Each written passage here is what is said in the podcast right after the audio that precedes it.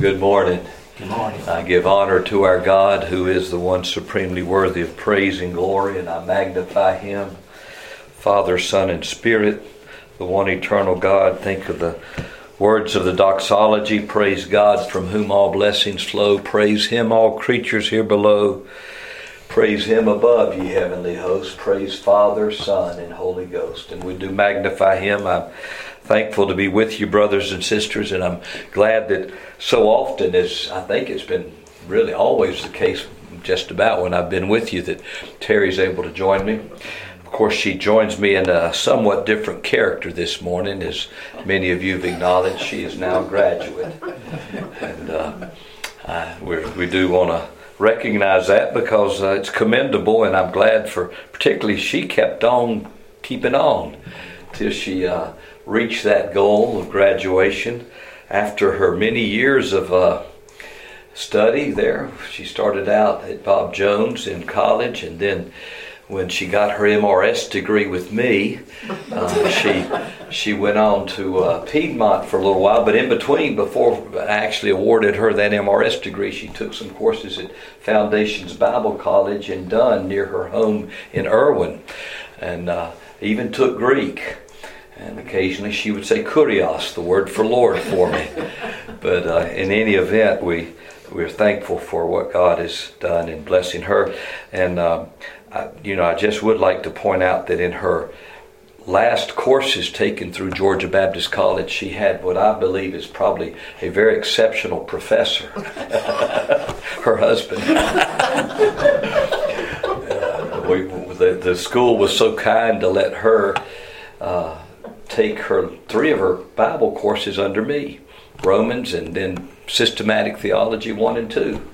And uh, then Sister Jamie had one course that she had with education. So I'm glad that we were able to. She said she enjoyed studying with me so much she thinks she might get a master's. so we'll see. But uh, anyway. What's that? Tell them what grade you got me. Well, I'll let you tell them that after I finish. I've got the platform right now, dear. Yeah. uh, she she did very well. I'll say that, and I. Uh, I'm glad for her study and for her completion of that. And we're, I used to joke with her that when she was taking courses at Piedmont that she would probably finish when she was a grandmother. I didn't realize I was speaking prophetically then, but, but, in any event, we do commend her for that, and I'm glad that as always, when we've been with you, she's she's uh, been able to join me once again. I want to invite you to turn to Psalm 100, if you would, at, at our, as we look to the Word this morning in the Sunday school hour. I uh, certainly many needs before us for prayer. But as we consider the matter of prayer, we also want to think in terms of, of what uh, is a, a blessed privilege as well as a duty and responsibility of God's people, and that's praise. Uh, psalm 100 is a familiar psalm, I know, to all of you. It's one that I remember memorizing as a, as a youth, and I even have a Bible marker I still use that has Psalm 100 written on it. Uh, I can remember in youth group singing it, Psalm 100, and uh, we uh, just feel it's appropriate, though, that we turn our attention there. Morning, Judy. Psalm 100, uh, because of the fact that a very notable day in our country's history is coming up this Thursday. That's Thanksgiving Day. Sadly, it's leapt over by our country now, at least in the retail and restaurant world, because of the fact that I guess you know you can't sell as many pictures of pilgrims and turkeys as you can Christmas trees and elves, you know, and so we go immediately from Halloween into Christmas in the retail world, and sadly, I believe much of our own country's life even though Thanksgiving is still a recognized national holiday, it's become for some Turkey Day and Football Day. But for us as God's people, every day ought to be Thanksgiving Day. You and I ought to be a people who give Him glory. You and I ought to be a people who give Him praise. And Psalm 100 is a, is a good portion to look at, I think. Let's just read it together. The inscription reads a psalm of praise. And then we find these words Make a joyful noise unto the Lord, all ye lands. Serve the Lord with gladness. Come before his presence with singing. Know ye that the Lord, he is God. It is he that hath made us, and not we ourselves. We are his people and the sheep of his pasture. Enter into his gates with thanksgiving and into his courts with praise. Be thankful unto him and bless his name. For the Lord is good, his mercy is everlasting, and his truth endureth to all generations. May we just pause and ask our God to bless his word to us. Father, we bow in your holy presence in the name of thy worthy Son. And as we do, we honor you and we bless you. We would do what we're called to do here in these words, and we would enter into your gates with thanksgiving and into your courts with praise. And we thank you for your blessings. We praise you for who you are. We ask you now, by your Spirit, to bless this portion to us. May your Spirit guide our minds, not only in understanding, but Lord, in applying what we read, that we might be a people of your praise, that we might recognize you as the God of our praise. Father, we pray in the Lord Jesus' name. Amen.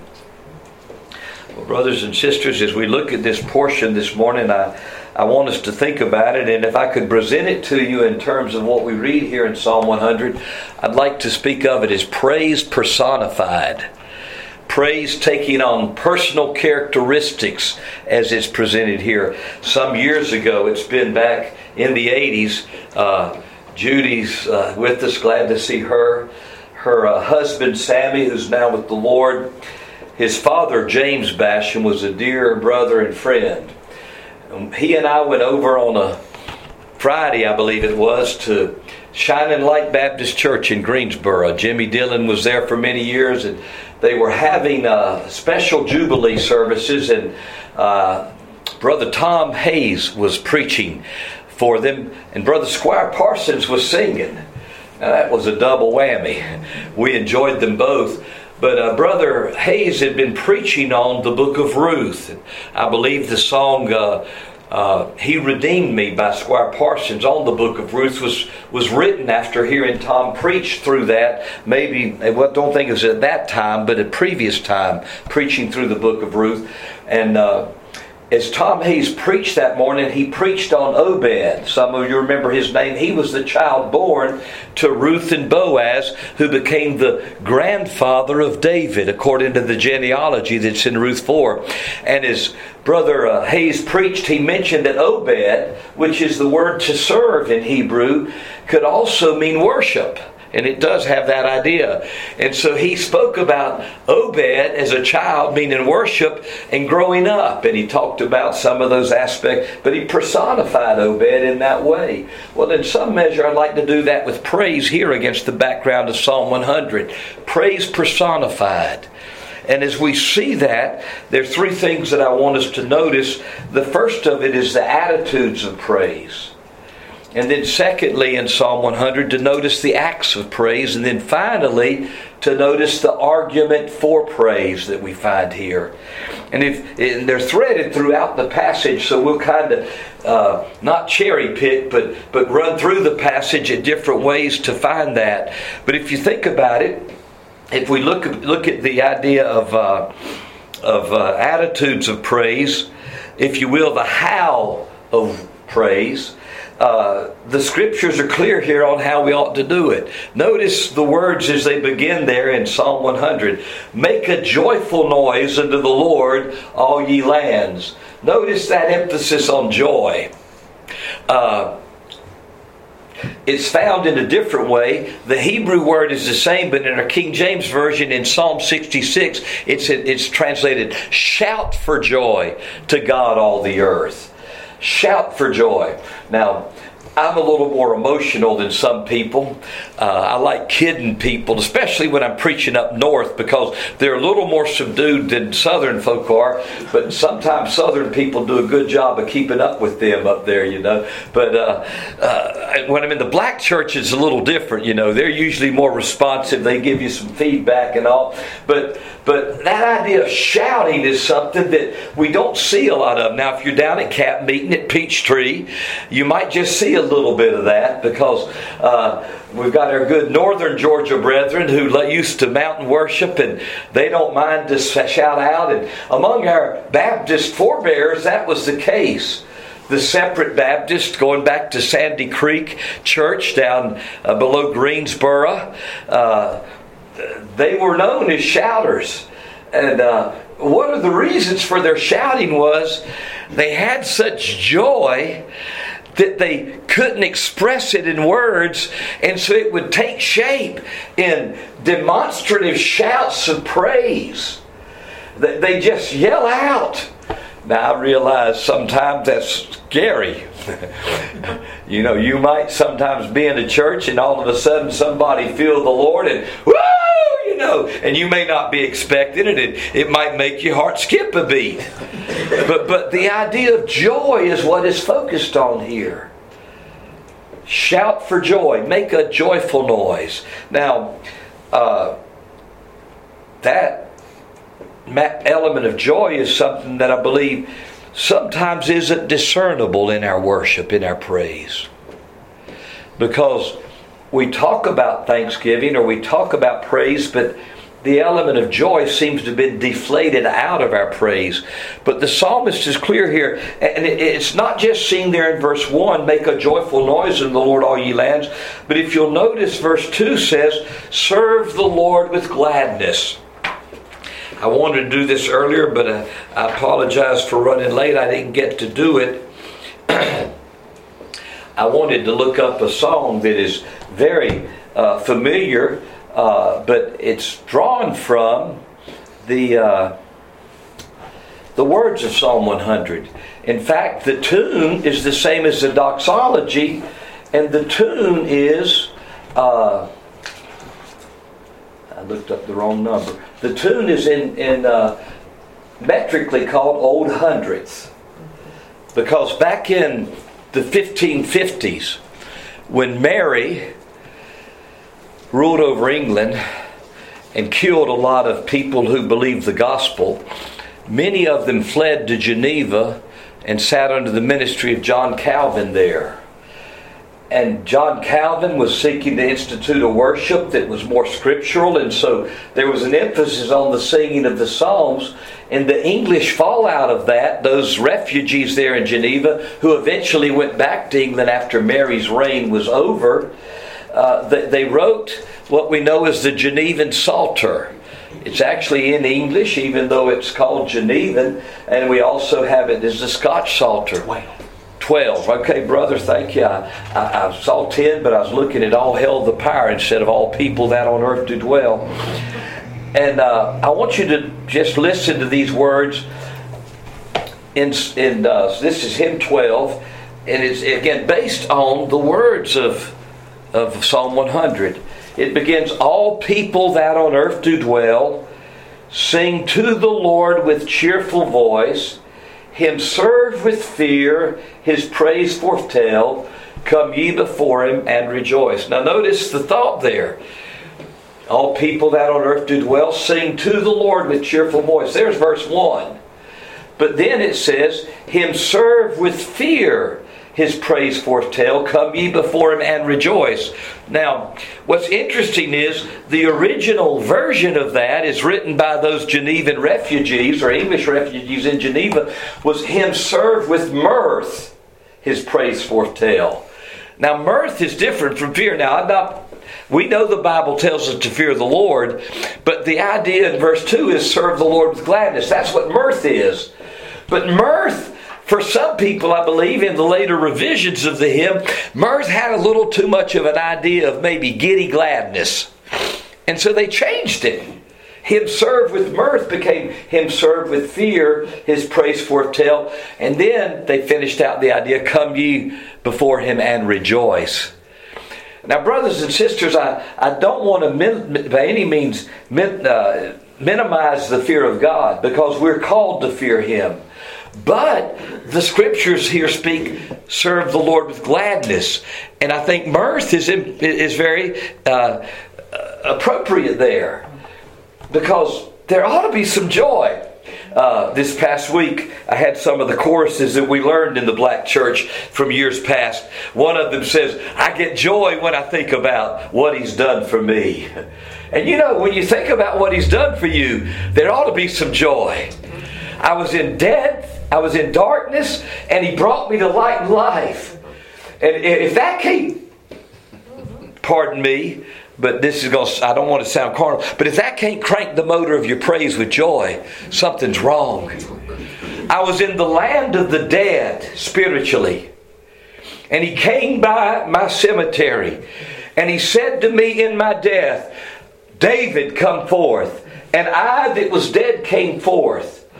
And, and, when I think about what he's done for me, I get joy. I'm glad this morning for the fact that we can rejoice in our praise. That's one of the attitudes that marks praise joy and gladness.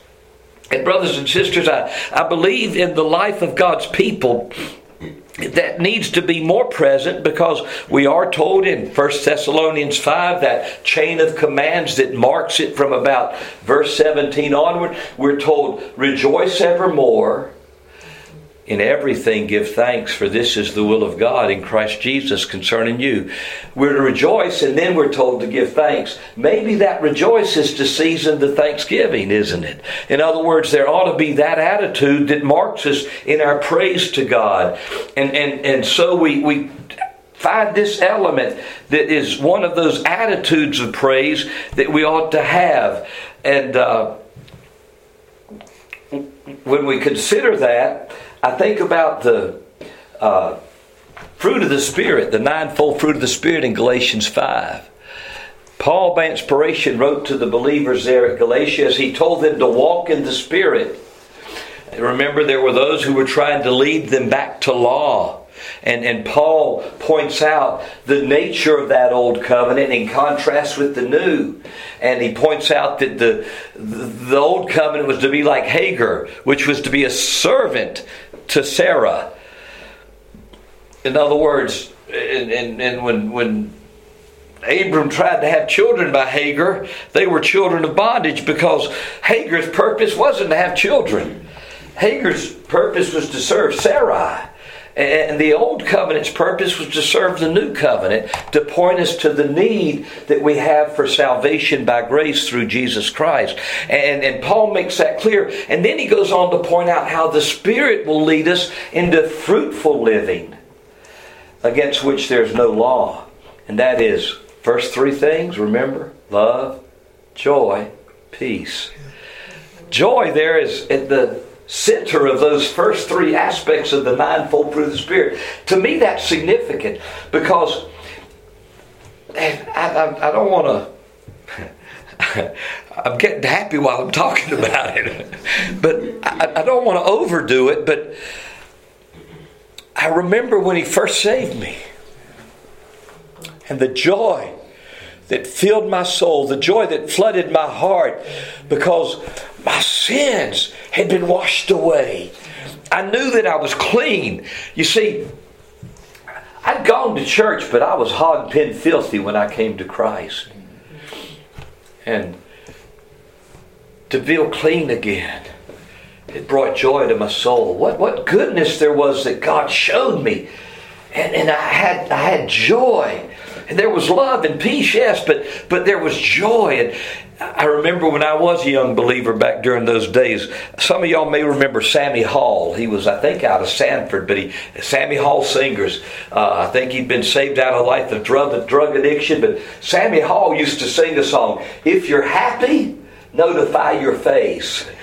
Take that frown off and put a smile in its place. If you know Jesus, then tell it to the human race. If you're happy, notify your face. And sometimes as believers, we fail to notify our face that we've got joy in our heart. And uh, somebody said we're like a possum eating, eating fruit among the briars, you know. we're real careful, you know. And we don't have to be that way. There's reason for joy in Jesus. And really, there's no reason for joy outside of Jesus. Because joy, as it's distilled by the Spirit of God, only is known in union with Jesus. You can't know it outside it. You might know a temporary, ephemeral happiness, but you can't know real joy outside of the Lord Jesus Christ and union and relationship with Him by the grace of God and the gospel. And that, brothers and sisters, is why the psalmist could say here in this psalm of praise, make a joyful noise, shout for joy. And he could say, serve the Lord with gladness.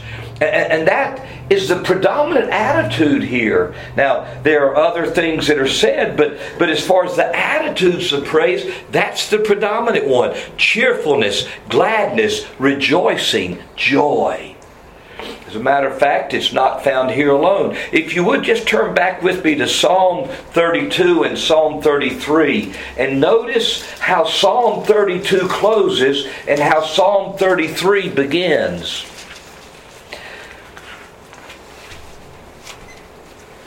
As David, by inspiration, sings that great psalm of forgiveness, Psalm 32. It begins with the words, Blessed is he whose transgression is forgiven, whose sin is covered. Blessed is the man unto whom the Lord imputeth not iniquity, and in whose spirit is, there is no guile. David is talking about true blessedness here that comes from the knowledge of sin forgiven.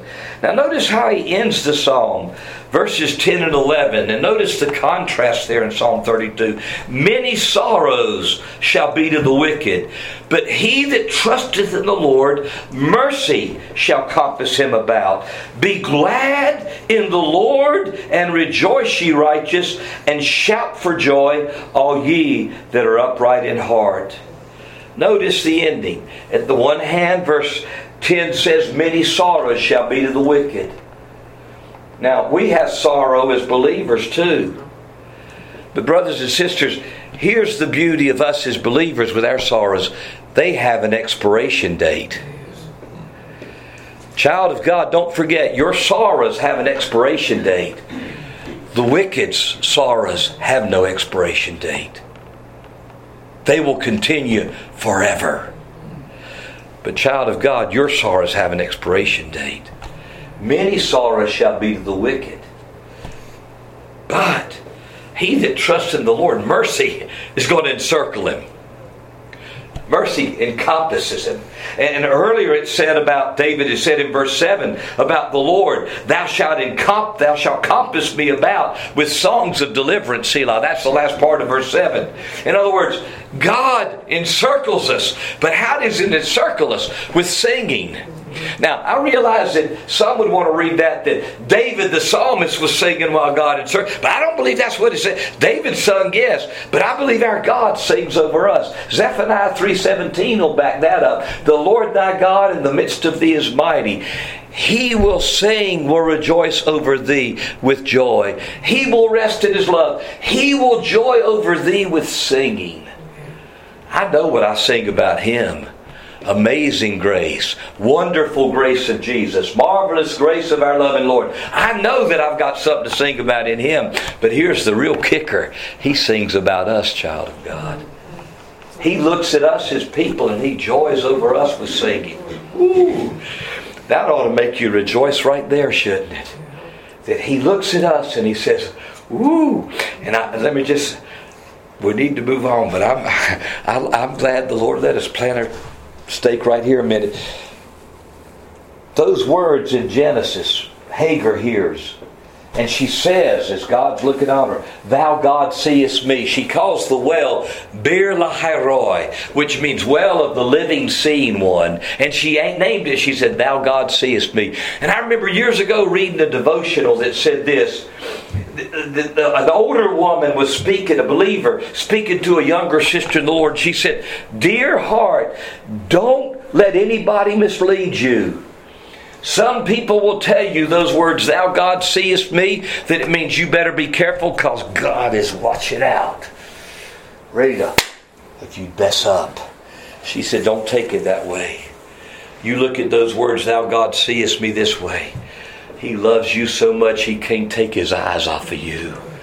And I say that's more biblical because he set his love on us before time began. He fixed his love on us in Christ, pitched his love, as the old Puritan said, before the world began. Couldn't, couldn't take his mind or his heart off of us before the world began. Child of God, that love doesn't alter. So you and I've got something to sing about. We've got we've got reason to praise him. And so there ought to be joy in our lives. But I said notice as well, after David ends on that note in Psalm 32, notice how Psalm 33 begins. Rejoice in the Lord, ye righteous, O ye righteous, for praise is comely for the upright. And then he mentions even bringing in the instruments in verse 2 with harp and psaltery, an instrument of ten strings, sing a new song. And so we see the, the element of joy there in Psalm 32 and Psalm 33 that Psalm 100 speaks of by way of attitude. Let's go back to Psalm 100, brothers and sisters, and, and having thought about that attitude of praise, let's now now think about the acts of praise, the, the activity of praise. What does praise do? We, we see how she does it, but what does she do? Well, she makes a joyful noise. And, and that's rounded out in verse 2 by serve the Lord with gladness, come before his presence with singing. Now, I've not been noted for my singing voice in many uh, occasions. Judy's laughing. uh, now, Sammy, her husband, did give me a real compliment one time. We were preaching over at Johnson Memorial in northeast Guilford County, and Brother Larry Andrews, uh, who was Sammy's cousin, that uh, loved to sing, and his son Ricky can tear up a piano in a good way. Uh, I mean, he's a pianist, a church pianist. Uh, well, we were after service one night. Sammy was with us, and uh, we were we were singing. And uh, we broke out in the old song. Some of you may remember the baptism of Jesse Taylor. And uh, I started singing, and boy, they told me I carried it well. I hadn't been told that that often with singing. But as a matter of fact, one preacher's wife, you may remember Al Bean, brother. Brother Al Bean, his wife, Sister Joanne Bean, she's now passed on. She, she died after Brother Bean. Uh, she had Alzheimer's real bad. But uh, Sister Bean asked me one time, she said, Brother David, I want you to sing in the garden. She said, It's three blocks from here. she said, Brother David, I want you to sing in, in, on a hill far away. And she said, The farther away, the better. so, so, you know, she was letting me know what. And, and, and that's not all. There was a deacon one time in a church that I served below Raleigh there as assistant pastor. Uh, he was a deacon, brother Buck John. He could sing good. I've heard some song, a song recently. He used to sing, "He'll hold to my hand." Remember that when it's over Des River. He could sing that, and he had a good high tenor voice. He sat in front of me. I sat behind him. That was his misfortune. And uh, he told me one time after service, he said, "Brother David, you know what you need to do?" He said, "You need to get one of them cassette tapes." And you need to make a recording of your singing, and you need to take that cassette tape and throw it in the trash can. well, brothers and sisters, I, I don't mind that. I, I understand, you know. But but the thing is, when he saves you, you get a song. And, and that's what that new song is. It was back there in Psalm 33.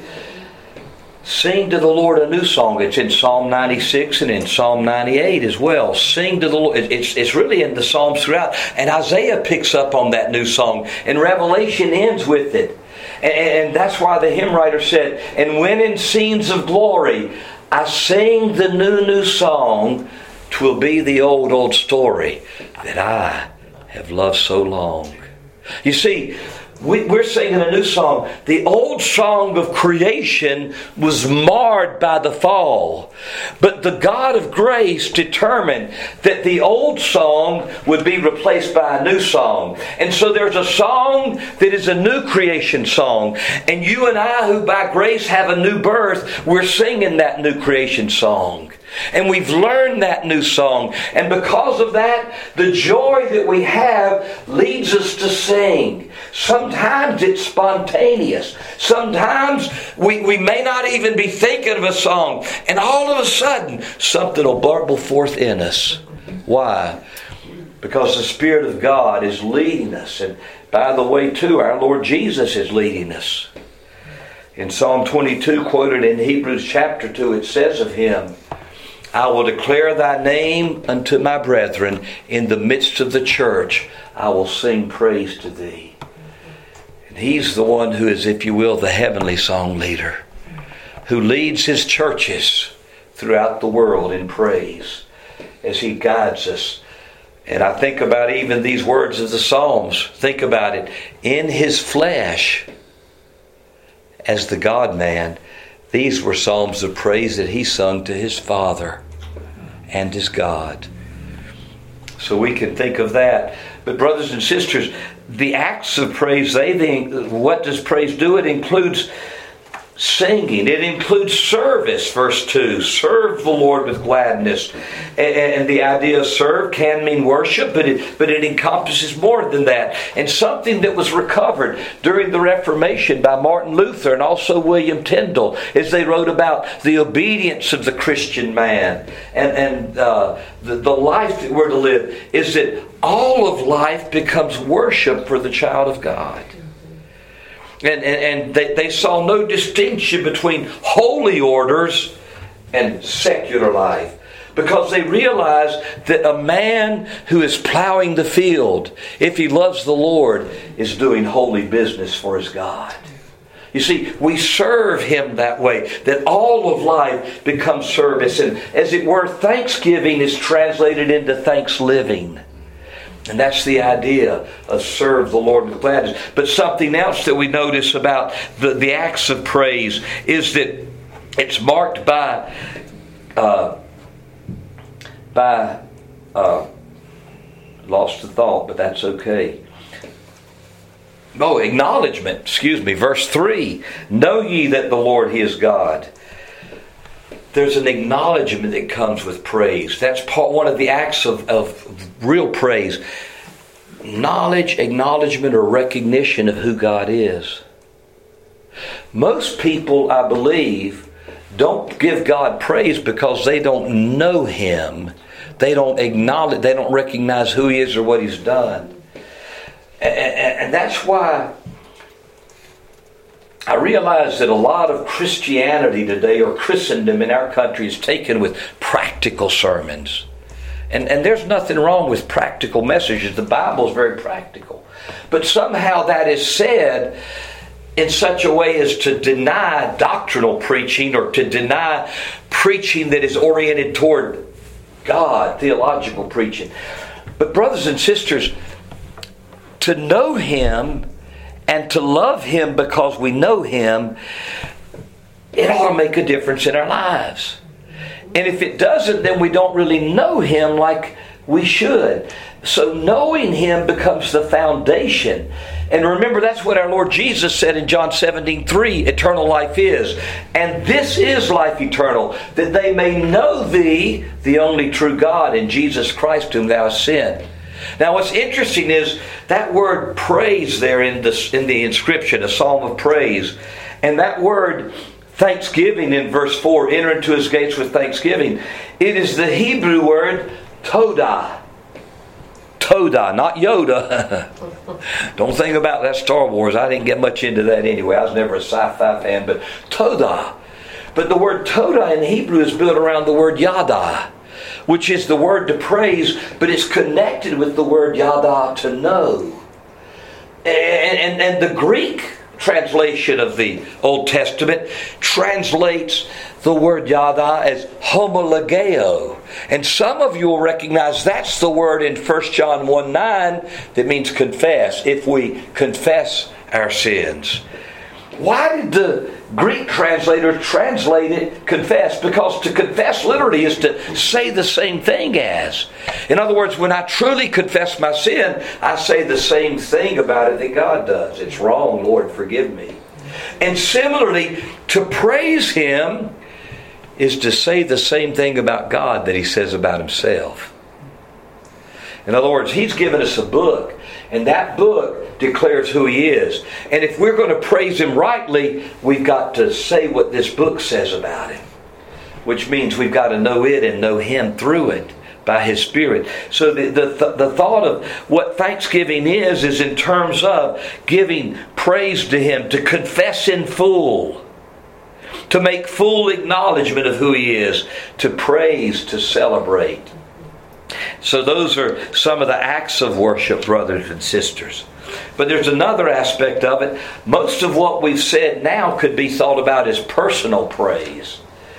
But in verse 4, we are told this Enter into his gates with thanksgiving, and into his courts with praise. Be thankful unto him and bless his name. That idea of his courts and that idea of his gates takes us to the tabernacle in David's time or to the temple in Solomon's time. In other words, it speaks about a place where, according to Deuteronomy, God said He would set His name. And God's people were not only to personally praise Him individually and singularly, they were also to be involved in public praise of Him. And that public praise was in a gathering of His people. And, and, and that is something that they were to be marked by. And, and it's not changed even though we no longer have a temple today as they did in Old Testament times. We do have a temple, but not as they did. Now you and I have become the temple individually. Our bodies are the temple, but also Paul says to the Corinthians as a church in 1 Corinthians 3 Ye are the temple of God. And as it were, brothers and sisters, each church of the Lord in this world has become a place where He set His name and has become a temple for His glory. And we're to gather publicly too.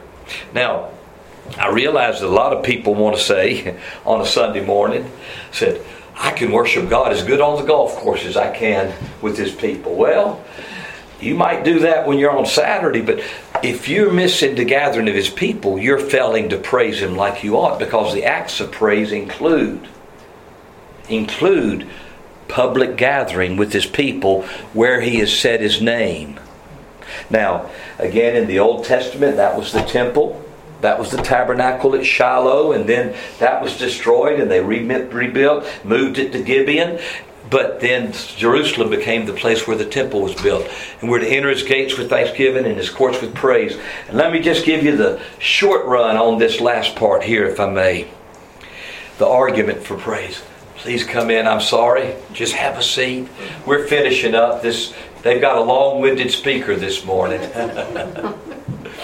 uh, the argument for praise here, the why of praise is and it's several places, but just quickly, verse 3 Know ye that the Lord, He is God.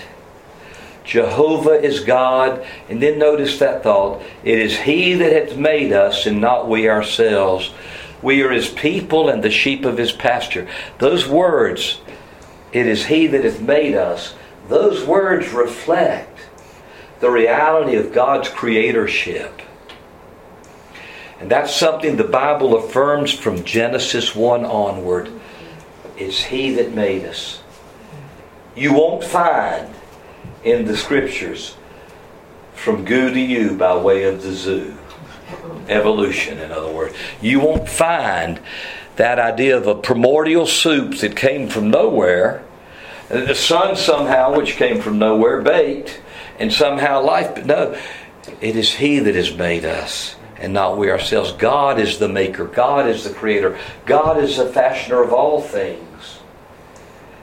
And along with that, specifically for us who know Him, we are His people and the sheep of His pasture. By His grace, He has made us His flock. and He is our shepherd. And because of that, we can say, The Lord is my shepherd. We can hear the voice of Jesus say in John 10, I am the good shepherd. I know my sheep, and I give unto them eternal life, and they shall never perish. And then, brothers and sisters, another of those reasons or argument for praise found in verse 5 For the Lord is good. His mercy is everlasting, and His truth endureth to all generations. The goodness of the Lord, that, that speaks of His person. But in that goodness, it's marked by mercy and truth. Somehow they get separated in our thinking, but in the person of our God through the Lord Jesus Christ, those things are joined, as Psalm 85:10 says. Mercy and truth are met together. Righteousness and peace have kissed each other. Where'd that happen?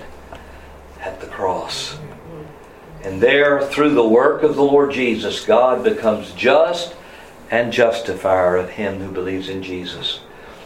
I remember hearing Brother Ken Clark from Pontiac, Michigan, mention those words of Psalm 85:10 one time, righteousness and peace have kissed each other.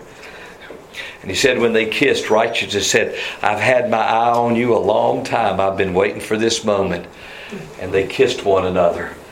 God be praised. They were they were blessed to be able to enjoy the goodness of God. Thank you for your time. I was telling him, come on in. We had a long winded teacher this morning in Sunday school. Brother Kevin, thank you. We appreciate that word this morning and, and from uh, the Word of God, how we should have thanksgiving and praise in our hearts to Him all the time. You're at liberty. Thank you, brother.